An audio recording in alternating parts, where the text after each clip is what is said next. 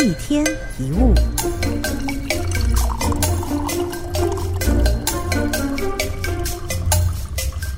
为了贴近人心而做体贴的事，以及为了讨对方欢心而做事，这两者听起来很像，实际上却迥然不同。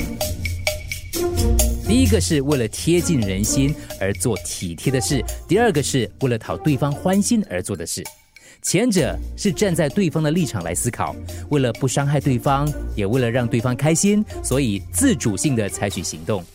行动的主体是出自于自己的想要去做，在这个意义上是非常不一样的。至于后者，就是为了讨对方欢心而做的事，就包含了想展现自己更好的一面这样的一个私心，因此会在无意识下对自己想要如何做的想法视而不见。再来，如果对方有十个人，你为了成功的表现出让十个人都满意的行为，就要有十个自己的分身。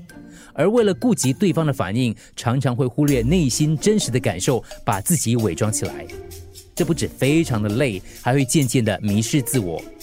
所以不要再理会对方的反应，放弃佩戴好人面具。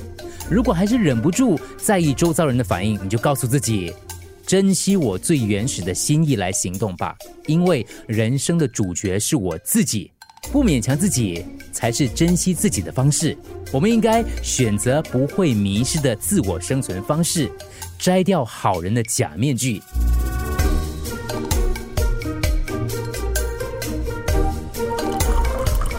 一天一物，除了各大 podcast 平台，你也可以通过手机应用程序 Audio 或 U F M 一零零三 SG slash podcasts 收听更多一天一物。